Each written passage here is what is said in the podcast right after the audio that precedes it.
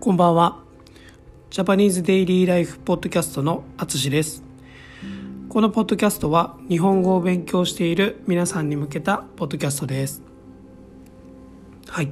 えー今日は、えー最近とても寒いので鍋について話そうと思います。えー皆さんお元気でしょうか、えー寒いですよね。まあ国によると思いますけど、日本はあの本当にとても寒くなってきました、えー特に今僕が住んでいる北海道はですね、えー場所によっては最低気温がマイナス8度とか10度ぐらいまで下がるようになりました。はい。関西でも最低気温は0度近くまで下がるところもありますね。はい、えー皆さんが住んでいるところはどうでしょうか。えーさて日本の冬といえば、えーいろいろありますがあの食べ物が美味しいのも、えー日本の冬の特徴ですね。はい。えー日本の冬の食べ物といえば、えー皆さんは何を思い浮かべますか？うん。まあ本当にいろいろあるんですけど、まあ、鍋とかカニとかですかね。はい。人によると思いますが、えー個人的にも、えー冬といえば冬といえば鍋という感じがします。海外にも鍋の文化はあると思いますが、日本の鍋はいろんな種類があるのでそれをいくつか紹介します、まずはすき焼きですね。はい。多分海外の方が一番好きなのが好きな鍋がすき焼きなんじゃないかなと思います。すき焼きは牛肉とか野菜などを鉄鍋ですね。でまあ焼いたり煮たりして作ります。えーここに入れる調味料はえー醤油とか砂糖酒、えーみりんですね。はい、えーこういうものを使います。で野菜はえっ、とまあネギとか白菜ですね、えー春菊とか、えーあと椎茸、えー焼き豆腐。それからこんにゃくとか白滝とか使いますね。でその、えーとまあ、煮た、えー食べ食材を、まあ、のたが卵ですね。卵を溶いてそこにつけて食べることが多いと思います。それから、えー次はしゃぶしゃぶですね。はい。しゃぶしゃぶは日本の鍋料理の一つですね。はい。まあ薄く切った あの食材を鍋のあの熱湯ですね。はい。まあお湯を温めたものとかスープにくぐらせます。まあこのスープの中に入れるってことですね。くぐらせると言います。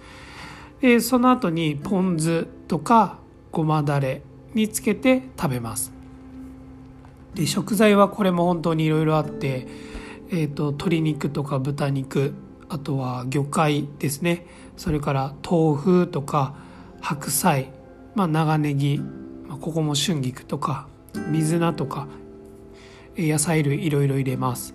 それからえーキノコ類のしいたけとかしめじえのきですね。はい。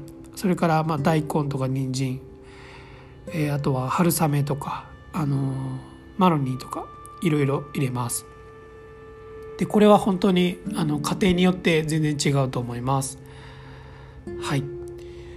でそれからあとは、えー、と水炊きですね。はい。水炊き、えーこれは基本的にはお湯のみで煮る調理法の鍋ですね。はい。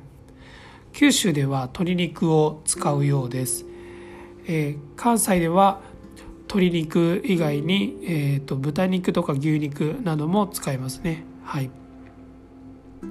でえっとまあ関西ではあのー昆布を使ったりしてあの出汁を取ってでえっとそこで煮てあとポン酢とか醤油で食べますね。はい。で残ったスープにはあの麺とかうどんを入れたり、えー、とあとはご飯を入れておじやにしたりしますね。おじやはあの雑炊のことですね。はい。で最後が、えーもつ鍋ですね。はい。もつ鍋は今あの僕の家で一番よくするのがこのもつ鍋です。でもつはあの牛などの小腸とか大腸のことですね。はい。海外の人は好みがあると思います。はい。でここに、えー、これにはだしえーとまあ、唐辛子にんにくとかを使ったスープを作ってで、えー、そこにキャベツとかニラ、えー、もつ豆腐などですね。はい。を入れます。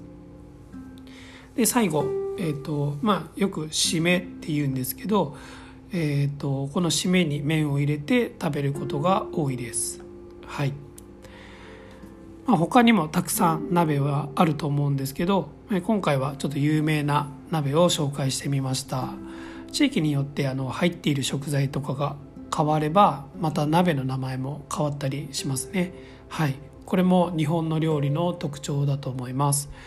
はい。ということで今回は鍋について話しました。